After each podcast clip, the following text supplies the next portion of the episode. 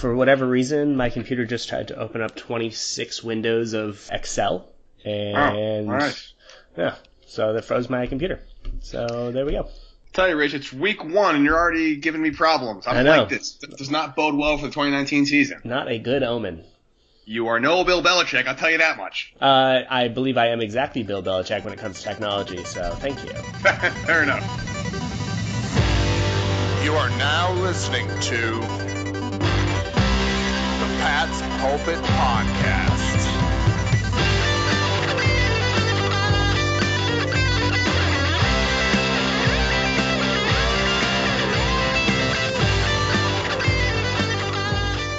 All right. Hello, everybody, and welcome to the Pat's Pulpit Podcast. Week one of the NFL is upon us. It is finally time for Patriots football in earnest. Training camp is over. Preseason is over. The draft is done. The team's been locked in. It is time to get ready for Patriots Steelers. I am Alec Shane. Could not be happier to be back here with Rich Hill. For all you people that are only paying attention to the regular season, I don't blame you. We're back into it. Rich, how's it going, man? Oh, the summer, the long wait is over. The Patriots haven't played a game that really matters since the one that matters the most. You know, they won the Super Bowl. They're here to defend their title, possibly make a fourth straight Super Bowl. That would be absolutely incredible. This is going to be the first week to kick it off. Before we get into the game against the Steelers on Sunday night, let's go break down some of the roster moves that we saw the Patriots make, as well as take a look around the league to see what has happened because big news, old friend Jacoby Brissett is not only the starting quarterback for the Indianapolis Colts, he will be backed up by former Patriot backup quarterback Brian Hoyer, who signed a nice three-year contract with nine million guaranteed. Brissett also got an extension for worth 30 million over the next two years. Alec, are you surprised by that move? Wait a minute. So you're telling me the old Patriots backup is now the backup to the old Patriots backup? Yes, I I think that's right. Who's on first? Wow. That's uh, quite a quite a. I mean, I'm not surprised that Hoyer found a home elsewhere. He's probably one of the better backup quarterbacks in the league. I'm a little surprised at the length of the deal, and I think it was nine million guaranteed. You said Yep. that's a lot of guaranteed money for a backup quarterback. that You're hoping doesn't see the field at all this season, but I imagine it does show. What I'm actually more happy about is the faith the Colts have in Jacoby Brissett and the fact they're going to lock him up and he make him their guy going forward. Um, I'm, I'm wishing him the best, and they probably want Hoyer to fill the kind of Matt Hasselbeck role that's been played in the Colts in the past, with a uh, veteran presence, younger quarterback needs to learn the ropes.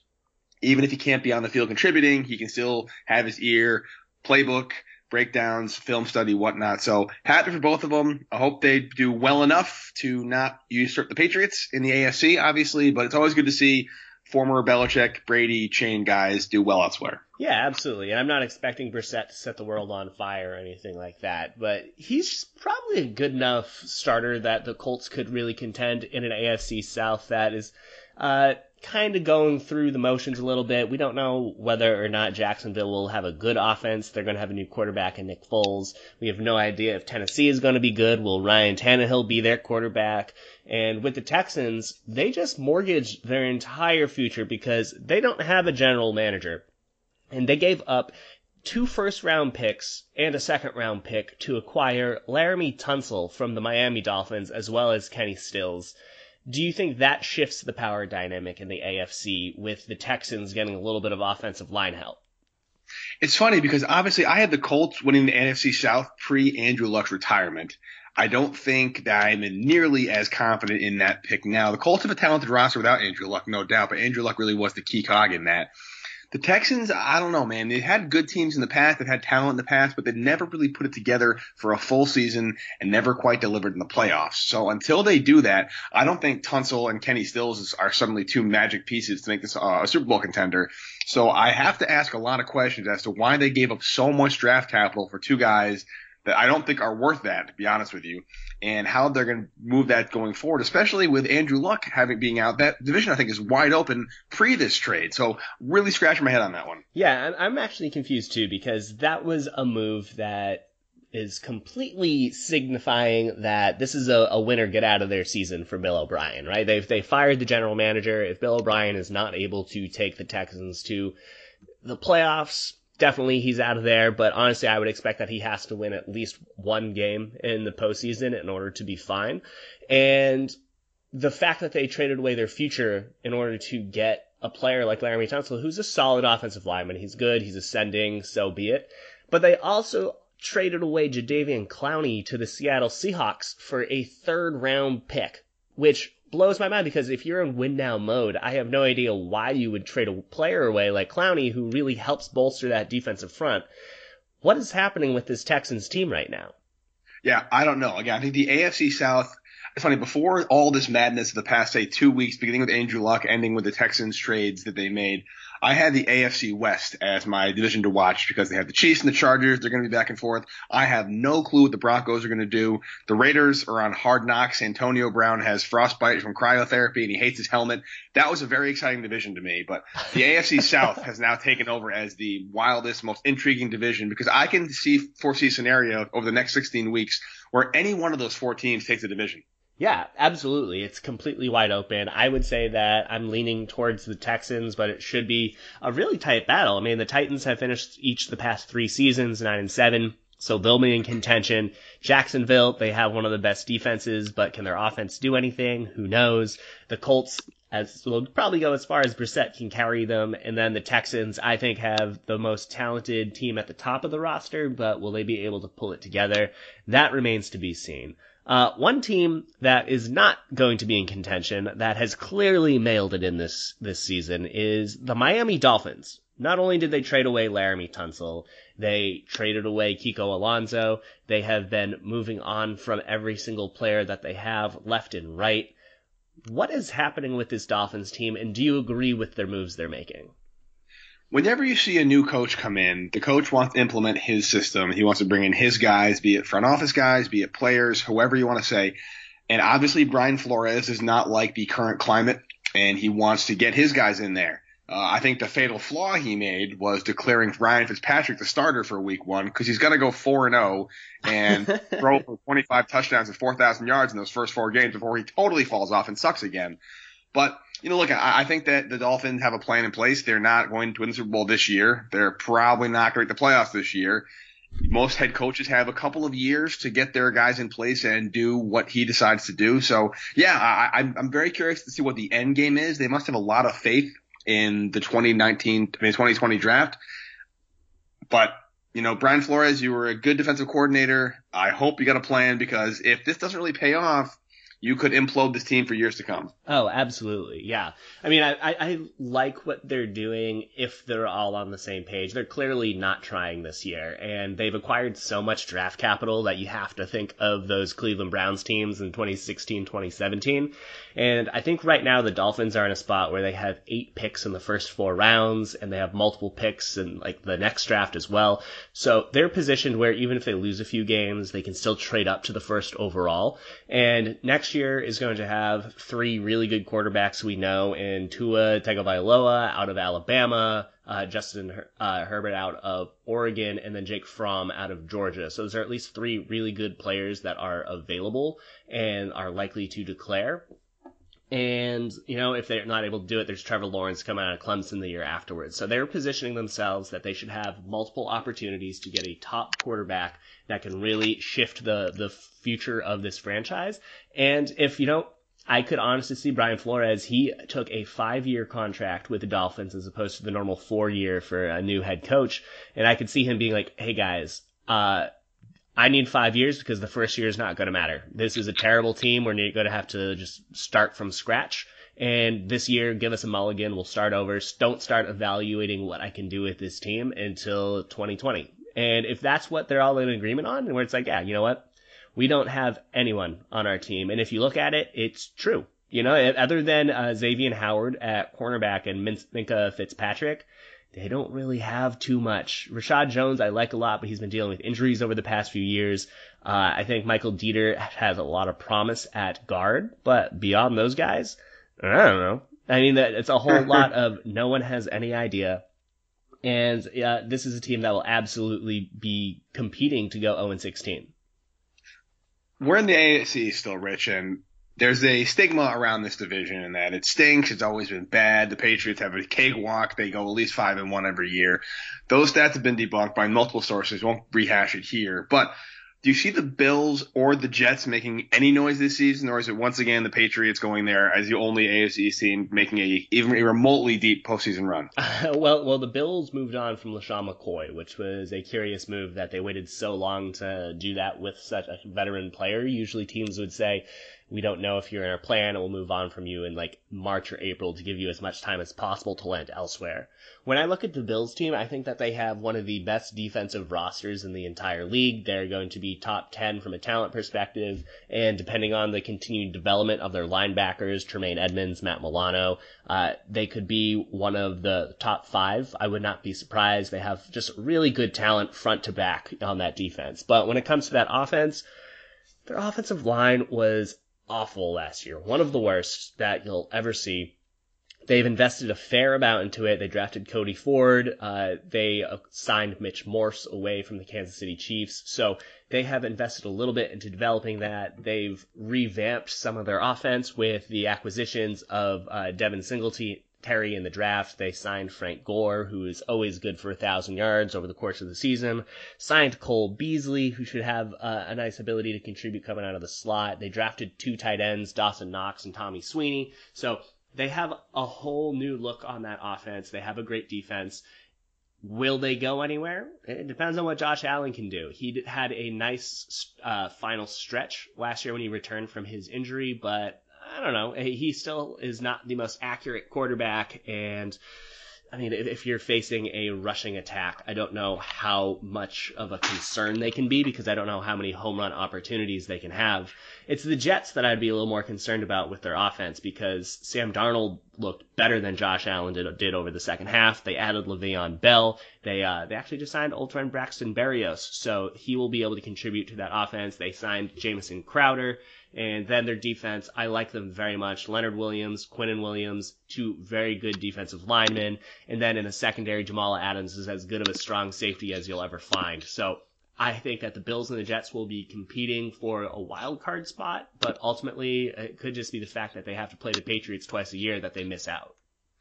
And the Patriots, they will play twice a year, is 53 men that have finally been solidified. A little bit of interesting back and forth. Some guys got cut and re-signed. There were some rumors of getting released. They changed their mind.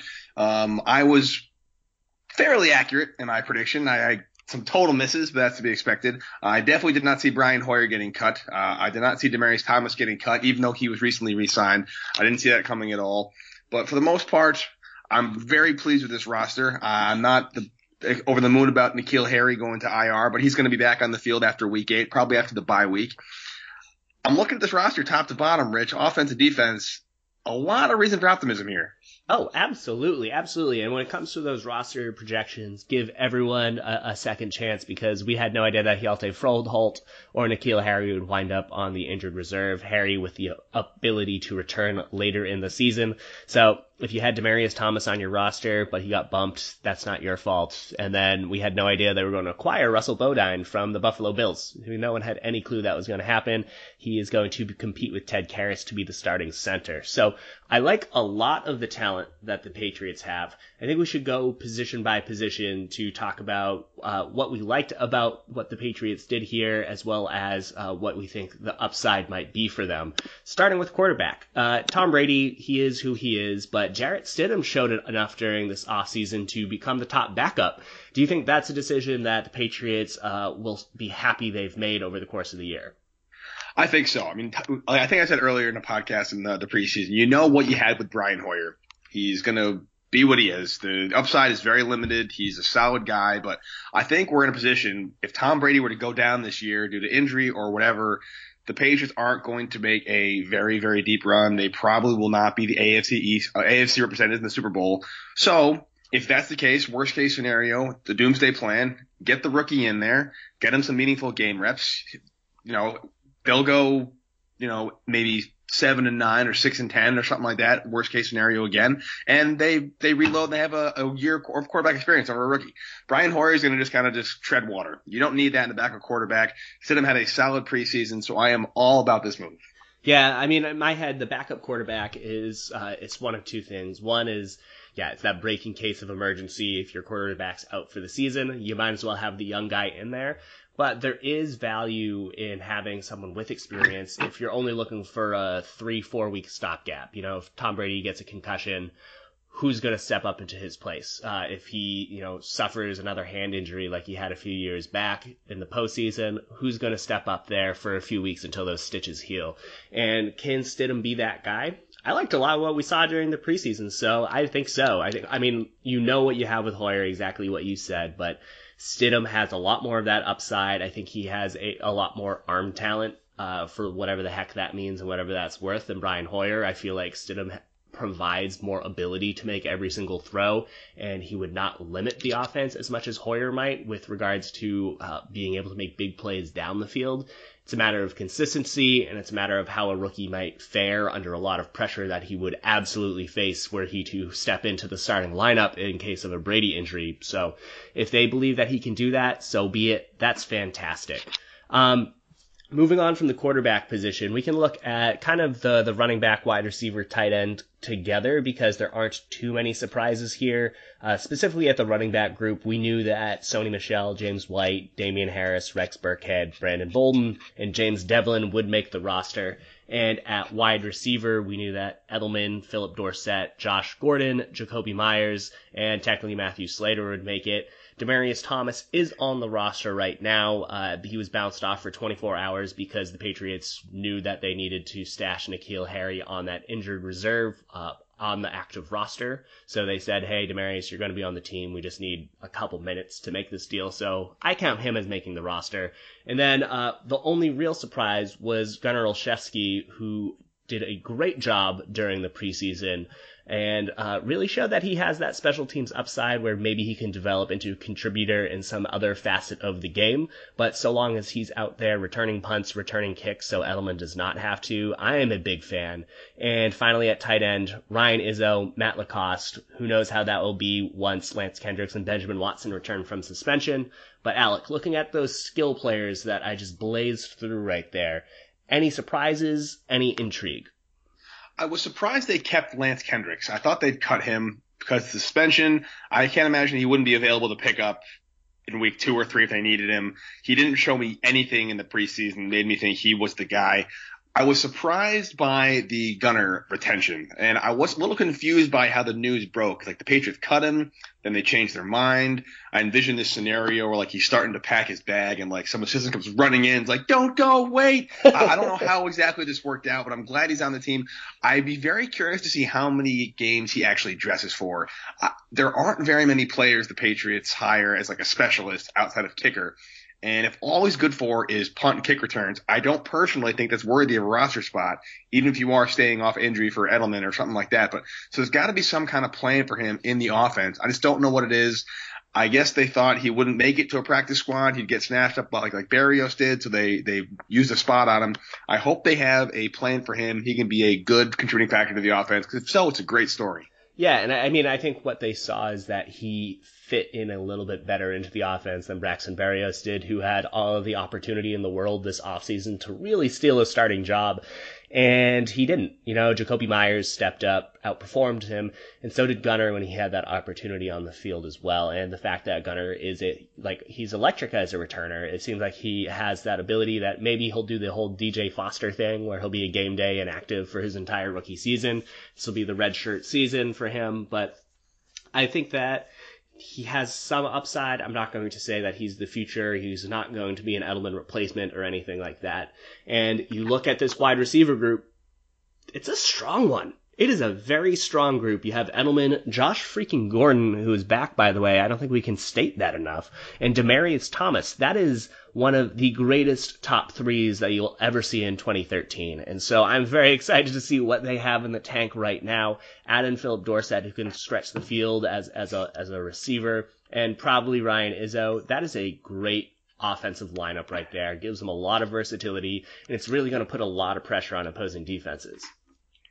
Yeah, no, it will. And I'm actually very curious to see whether they end up stashing N'Keal Harry on the IR the entire season. Uh, if this offense is clicking on all cylinders, receiving core is doing well, they may say, let's keep him healthy and we don't need him this year. I don't know. I'd like to see him. I'm excited about him, but that's definitely a possibility. Um, you did a really good job, flew through that really quickly. Let's talk about the O line because I feel like the last time we talked, there was a completely different offensive line core. Uh, they got rid of guys, they traded for guys. The the starting five are still the same. We got Wynn and Karras and Mason and Thuney, Cannon, but the backups are now totally different, right? Am I lose my mind? Nope, absolutely. It's brand new. Patriots traded, acquired, made moves left and right. Uh, they acquired Korey Cunningham from the Arizona Cardinals. He has some starting experience at offensive tackle, so he will be the Patriots' number three tackle for this season uh, behind Isaiah Wynn and Marcus Cannon. That is a great role. Belichick loves having uh, players with starting experience as his top backups. He can serve well in a pinch, uh, especially seeing how the Patriots might want to monitor Wynn's return. And then Yodny Cajuste is on the, the non-football injury list, so he could return in the middle of the year as well. Uh, behind them, they also acquired Jermaine Eluemunor from the Baltimore Ravens, who was supposed to be one of their starting guards for Baltimore, but he's kind of out of shape. He didn't take to the coaching staff, and he's the first player to admit that. You know, in his interviews, he said that he uh, he didn't live up to the expectations that they had set for him. That's on him and he's already working to get into better shape with the Patriots. And if there's any coach that's able to get a player that might have a little bit of a weight problem, we're talking about Trent Brown, Marcus Cannon. Those are two examples that we've had recently. It's Dante Scarnecchia and Bill Belichick. Finding someone who has so much capability and developing them into someone who can really contribute. And whatever happens with Joe Thuney, who should be a free agent after this year, New England should be in good hands.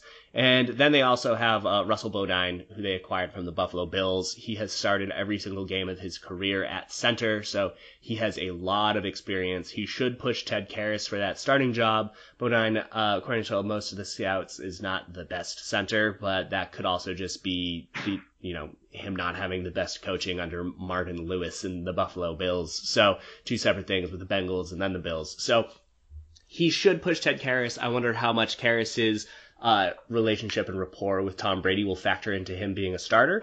But as your top three backups, there's a lot of experience behind them. There's some upside with Cunningham, a lot of upside with Eluemunor, and you get that stability with Bodine. So I like what they have backing up that top unit, but they have their in-house guys as the top five players that they've developed for a while. You know, these are all players that have been in the system for multiple years. This is Wynn's second season with the team, but all the other players have had many, many years. And so this is a very solid group, a lot of consistency, and I like how Bill Belichick, Nick Caserio, and the Patriots have set up the the offensive line protection for this year and for the, the years to come. Totally. Consistency and depth are two keys to the offensive line, and with Scarnecchia back there, I am not worried about it. Speaking of depth and consistency, going flipping the the field to the defensive side of the ball. I'm scrolling through right now the defensive line, the edge guys, and the linebackers, and this is a stacked unit. This front seven, I don't know exactly, maybe front eight. I don't know how they're going to do it, but probably the front seven is just absolutely loaded. I am really excited for the potential this defense shows. Who's your if you had, is there any surprises for the defensive roster that made? I know I, I picked uh, Shilique Calhoun, Calhoun. You were a little bearish on him. You didn't think he'd make it in. Mm-hmm. Anybody else kind of going to kind of sneak on that surprised you? Uh, I was a little bit surprised, not, I mean, not during the roster cuts, but I had always expected Mike Pennel to make the roster because of how the Patriots valued him and how well he played for the New York Jets the year prior, but he was beat out by Danny Shelton. So I'm a little surprised with how much Shelton has improved and ascended in his second year with the Patriots. So, uh, I think that he will be the starter right next to Lawrence Guy and a little bit surprised that Byron Cowart is someone who made that top four rotation at defensive tackle. Also like his upside. He flashed a lot of potential during the preseason. I like what upside he has if he can continue to develop as a player. But outside of, uh, the fact that Mike Pennel didn't make the roster and exactly what you said, Shilique Calhoun making the team, not too surprised by anything else, but this is probably one of the deepest front sevens that we've ever seen under Bill Belichick. Totally. So much versatility and potential. And I really like about it, looking at it just based on their individual skill sets, everyone's kind of got their unique thing that they can bring to the defense. So as the Patriots get more and more game plan specific as the season goes on, I think we'll see a lot of very creative defensive packages out of Bill Belichick and Jerod Mayo, who's going to be on the sidelines calling some plays, which is really exciting. Uh, how about the secondary, Rich? That looks like a pretty standard secondary. I think you and I both were, were pretty accurate in our predictions there. Yeah, uh, only surprises were the trading away Keion Crossen for a sixth round pick to the Houston Texans and then trading Duke Dawson to the Broncos for a cup of coffee. So those are the two trades that the Patriots made, but honestly, were those players going to make the team? I don't know. There are five better cornerbacks in front of them. I liked Crossen's upside, but if you were having to pick between him and some other player on the roster, you know, Patriots made that decision. They did not need a sixth cornerback. And so at cornerback, Gilmore, Jason McCourty, Jonathan Jones, those are your top three. They're great. JC Jackson, you could put him in that top four. So they'll probably utilize these cornerbacks based off of what the opposition is playing and with regards to opposing skill sets. Uh, throw Joe, uh, Williams out there as well. Uh, he'll play against the bigger receivers. Jonathan Jones will play against the speedy receivers. Gilmore will always be out there shadowing the number one. And Jason McCourty will be the one that can kind of play in and out of the slot. So a lot of potential for matchup games with that secondary.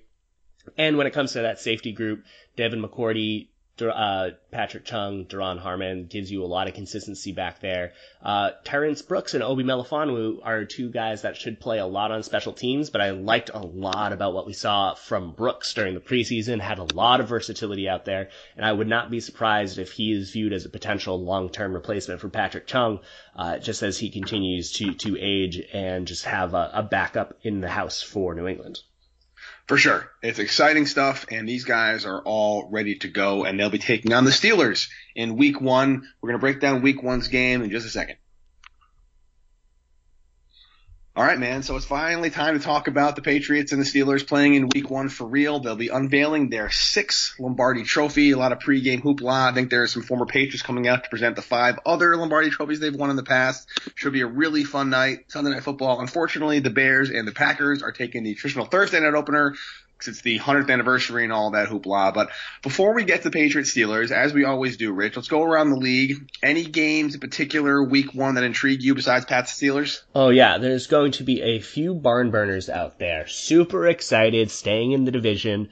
Bills Jets. You know, Woo! Bills Jets. Super. I mean, you're gonna have Sam Darnold and Josh Allen. These guys are the future of the AFC East. So it's going to be an absolutely incredible 12 to 9 game. Really excited for that one.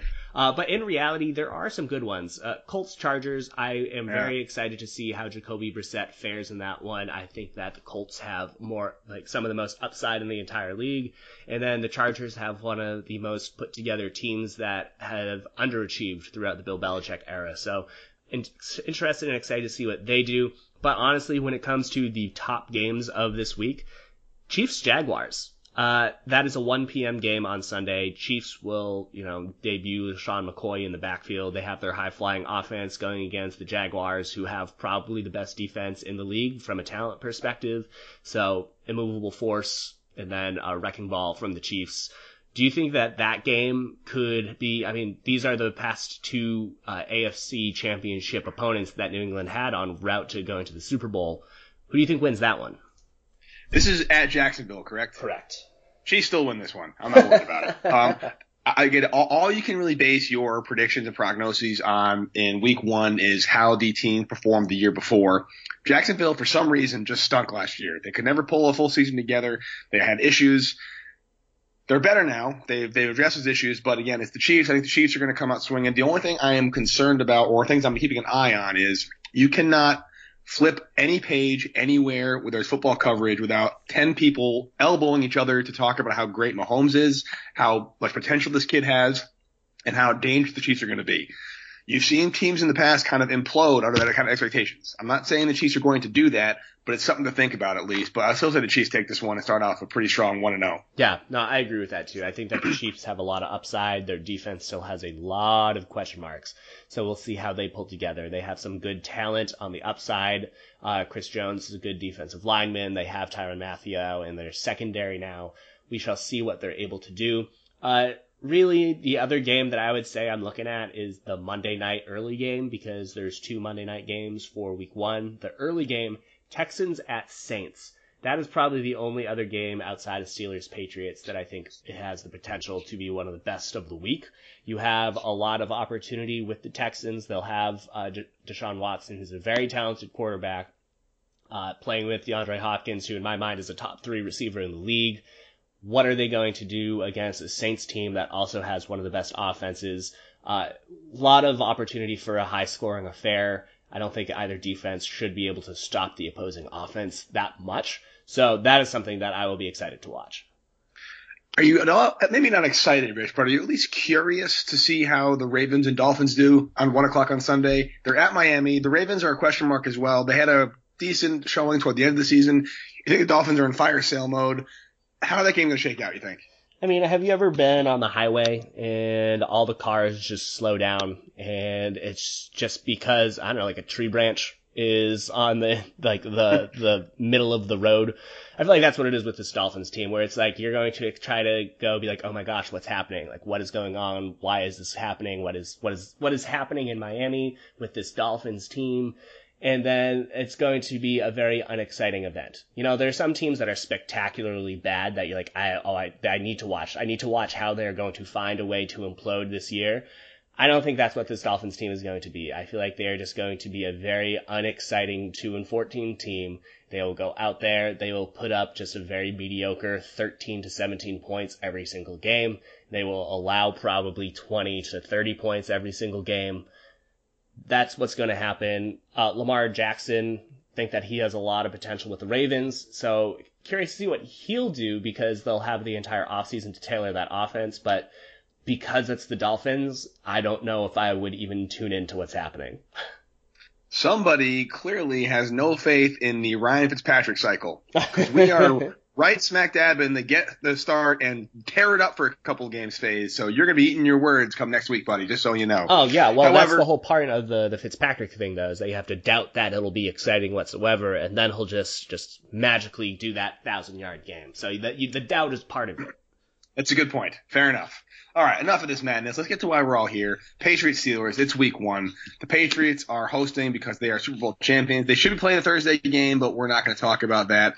Do you know, Rich, the Patriots have only lost one week one opener at home, and it was against the Chiefs in 2017. It's the only loss. They are 14 and four in the Tom Brady era in week one. They've lost at KC. They've lost at Miami week one, at Buffalo in 2003, and at Cincy in 2001. The rest of the time they have dominated at home. The Steelers have been one of those teams that the Patriots have owned them historically, but once in a while they will step it up and, and beat the Patriots. They did it last year, for example, in Pittsburgh. I'm looking at the Steelers team, given the offseason they had, the tumult with Antonio Brown, Le'Veon Bell holding out. I've heard rumors of Mike Tomlin's lost the locker room. They have some talented players on the roster, but I just can't quite get a read on what kind of Steelers team we're going to see, not only in week one, but in the season as a whole. Oh, totally. I agree. Because I look at this team and I would not be surprised if the Steelers, at the end of the day, are in the postseason, either winning the AFC North with like a 10 and 6 record or being in a wild card team at 9 and 7, 10 and 6, something like that. But you, I just look at this roster and I'm like, okay, like there's this is fine. I mean, James Conner is a solid running back. I think Juju Smith Schuster is a great receiver, but behind him, I'm like uh, Donte Moncrief has always underachieved. James Washington is he going to break out this year? I don't know. Vance McDonald underwhelming as a tight end, but he'll somehow put up 600, 700 yards this year, but it's not going to be great or mind blowing. The offensive line is always going to be solid. They do a great job there, but on the defensive side, I'm just always unimpressed with their defensive scheme. I don't know. It's just like they can do their job against terrible teams, terrible offenses, and they will always crumble against good offenses. This is a Steelers team that I'm not afraid of, especially because there's no Le'Veon Bell, there's no Antonio Brown, and honestly, the Patriots have rarely played uh, against all of those top players at the same time with the Steelers, so this shouldn't be too different. But I'm just not too scared of this the Steelers roster.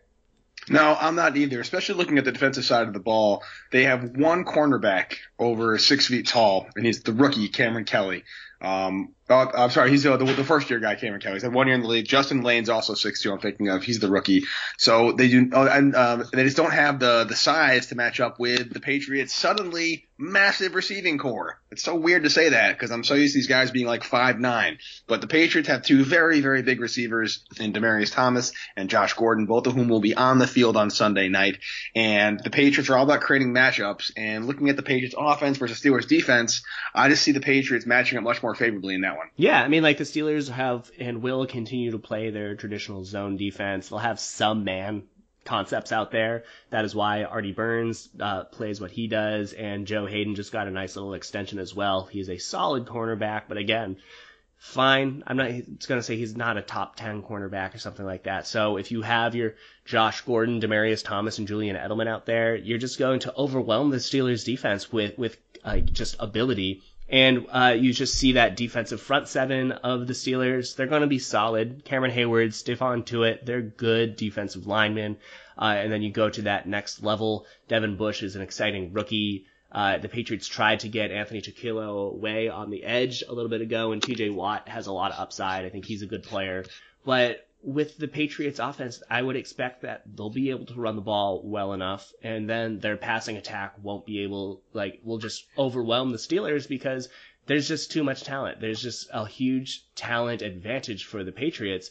And I am honestly excited to see what this Patriots offense looks like in a way that I probably haven't since the 2007 Patriots when Randy Moss didn't practice like during the preseason and then all of a sudden just erupted in week one. That's kind of how I'm feeling because Demaryius Thomas showed us a little flash in week four, but he didn't do it with Tom Brady. So I'm excited to see how he'll perform. And can Josh Gordon pick up where he left off? And can Julian Edelman pick up where he left off from the Super Bowl? So this Patriots offense, all the potential in the world, and I think that they're just better than the Steelers. Uh, who would your X factor be for the Patriots offense? You know, it's funny, man, because all those questions you just asked about how they're going to match up against Edelman and, and Gordon and Demaryius Thomas and what they're going to do, I think that's why my X factor is actually Sony Michel for Mm. this game. I think they're going to be a strong focus on the passing game, slowing down the passing attack, which I think will open up the underneath routes for Sony Michel. I'm very curious to see if he gets utilized a little bit more as a pass catching back. He was working on that this offseason. He's still your first and second down kind of grind him out guy, but I think he has a big night as the Steelers trying to get more and more uh, focused on stopping the passing attack, opening up the running game completely for Michel. Oh, I like that too. And if the Patriots are able to have their way running it on the ground, then that's just going to set the tone. The Steelers are a team that always seems to kind of check out if they're getting physically overwhelmed. So if the Patriots can do that, that'll be great. And that's part of why my X factor is going to the offensive line. Uh, I'm looking at both Isaiah Wynn and Ted Karras, so I just don't know who's going to be the center. So I'm going to phone in, uh, focus in on Isaiah Wynn here. And the Patriots, uh, they have a lot of experience with Joe Thuney, Shaq Mason, and Marcus Cannon, but Isaiah Wynn on the edge, on the blind side, I'm sure that the Steelers are going to test him, test his communication ability next to Joe Thuney, try to stress him a lot. And if Isaiah Wynn can go out there and perform at a high level, then I would expect the Patriots offense to operate at full capacity and just really come out just looking incredible. And if not, uh, they could just be in for a little bit of a roller coaster experience. Yeah, I mean the Steelers when they win games, they impose their will, they hit hard, and as we all know, if the Steelers can penetrate the offensive line, which granted has two big question marks, they have a newish center in Ted Karras and basically a rookie in Isaiah Wynn. That's two major cogs in a five-man unit that could be problematic. Uh, You never know. And if the Steelers can get pressure and penetrate and not to blitz too much, they can get rattled Tom Brady. And we all know what happens when Tom Brady gets rattled. This is not a new story. Will it happen? We will soon see. However, Rich, I think that when it comes to the defense, you touched on earlier that how there's not really a, a player beyond Juju Smith-Schuster that really stands out to you as a dangerous weapon, and Belichick will probably scheme himself away from him, maybe get Stephon Gilmore on him with a little bit of safety help, and everyone else can match up pretty well on their individual one-on-one guys. How do you overall see the Patriots defense sacking the Steelers offense? Yeah, it's going to be a lot of man coverage. I would expect the Steelers to try and move uh, Smith Schuster around their offense to try and get him those favorable matchups. They'll line him up in the slot because maybe Stephon Gilmore won't follow him there. But I would expect the Patriots, if I were them, if I were Bill Belichick trying to scheme this, I would say uh, Donte Moncrief or James Washington, whichever player is going to be on the outside, I would trust Stephon Gilmore against them on an island, and I would trust Stephon Gilmore to do a great job erasing them from the game. And then we could have a similar sort of matchup that the Patriots did against Tyreek Hill and the Chiefs in the AFC Championship game, where you could have both McCourty brothers bracketing him. And Smith Schuster is that type of a player where, you know what, you probably should bracket him. You should have two players dedicated to him because he is that dynamic of a player. And, uh, if that is what the Patriots are due, if they're able to kind of limit Juju Smith Schuster. I don't expect Vance McDonald to win the game. I wouldn't be shocked if he finished with like 50 yards or something like that, but I don't expect him to break the game open. And uh, the big matchup, I would say, is who is going to cover James Conner out of the backfield. He is a very adept receiver. He's a huge running back coming out of the backfield, but if New England tries to cover him with Kyle Van Noy or Jamie Collins, who knows? I mean, Jamie Collins, we haven't seen him in a little bit. If he's able to pick up where he left off a few years back as being a great coverage linebacker, then uh, that'll also just be a nice indicator for the rest of the year. But however the Patriots match up against James Conner is going to figure like kind of be the reason why the the Steelers offense will be limited or just inconsistent. No, it's it's true. I think that running backs out of the backfield has been a thorn in New England side since I can remember. And Jamie Collins, is one of the reasons he didn't quite stick his first time rounds because he would be freelancing and he'd blow his coverage assignment and decide to blitz and use his athleticism to make up for that. I'd like to hope he learned his lesson and that he's a decent coverage linebacker. I don't know if that's the case or not, but I think if the Steelers are going to win this game, is going to be through the legs of, of, James Conner. I agree with you. And Belichick is very good at eliminating that weapon. So he's going to be the, the secondary, third, tertiary guy that ends up getting it done. Defensively, Rich, who's your X factor? That's a good one. Uh, I, I honestly, I'm seeing the Steelers team and saying that their offensive line is absolutely their strength. And so focusing on the Patriots defensive front seven, how are these players going to hold up against such a good Steelers offensive unit? And the linebackers of the Patriots are going to be incredibly important. But I'll look up towards the, the line of scrimmage and just say Lawrence Guy. He was the Patriots' best defensive lineman last year. Will he be able to continue as a disruptor on the interior? Can he blow up those plays before they're able to develop into the second level? If Lawrence Guy can neutralize this offensive interior of the Steelers, then Pittsburgh's not going to have an offense, and the Patriots should win this one comfortably. They should. Uh, I'm going to take the the opposite side of the field and go Duron Harmon as my X factor. Ben Roethlisberger likes taking shots downfield. If the Steelers get down by a couple scores, they have to play catch up. They have to abandon the running game. Should that happen, he's going to do a couple of deep shots down the field. He's very good at avoiding the sack. Ben Roethlisberger is scrambling around and hucking it down there. Duron Harmon's kind of the king of interceptions, so maybe he he starts off his career for the 2019 season, excuse me, with, with getting a, a pick back there. And I can see him using him more, uh, spelling with Jason, uh, Devin McCourty, excuse me, as the deep safety, and then Patrick Chung up closer to the line. Maybe him on James Conner, if, if, if that's really a factor. So we're gonna, whoever's playing the deep safety, be it McCourty or Duron Harmon at the time, they're gonna have a lot of field to cover. I'd love to see Harmon get a pick or so this game. Oh, that'd be great. Uh, it, it, seems like it's a classic to have Harmon out there as the closer, always winning the game, making that game deciding interception. So I would absolutely love to see that happen. It should be a great game. Patriots will be playing the Steelers on Sunday night, 8:20. Alec, I think it's time. Let's do our first predictions of 2019. All right, let's do this. Uh, I'm going first because I feel like it. There's not a goddamn thing you can do about it. so there you go. Uh, this is a game where it's very easy to pick the Patriots to win this game. They'll be at home, defending their title, a lot of energy. They're raising the six banner, like I mentioned. It's a good build them up game. They've beaten the Steelers week one in the past. Uh, like I said, I just can't get a read on the Steelers team. If this was in Pittsburgh in week, say, 12 or 13, I think it'd be a lot harder for me to call this. But looking at these rosters, the momentum, the intangibles, I cannot see the Patriots losing this game to the Steelers. I think they take this one 28-17. Ooh, I like that. It'll be a nice way to raise the banner. Uh, I'm expecting a little bit more offensive production from both sides. Uh, not greatly, but I expect the Patriots offense to come out, surprise the Steelers defense a little bit, show that life without Rob Gronkowski is still going to be a nightmare for that Pittsburgh defense. And I expect the Patriots to win this one something like 34 to 24. 34 to 24, and hopefully it's like 34 to 10, and those last 14 are garbage points. One thing I would love to start off this season with is a nice, relaxing win on a Sunday night. I don't need any more nail biters. I'm getting too old for this stuff, Rich. I want to see a little more gaps in between my wins, so I would love to see that as well. Oh, absolutely. And we will have more information about this game on patspulpit.com. We will have some post game commentary as well next week, and some previews for week two. Uh, but let's not get ahead of ourselves. Patriots, Steelers, Sunday night. Alec, do you have any final thoughts? Strap on the helmet, buddy. We're back after it. Oh, absolutely. Looking forward to another great year with you. And until next time, Alec, you have a good one. See ya. Later, man.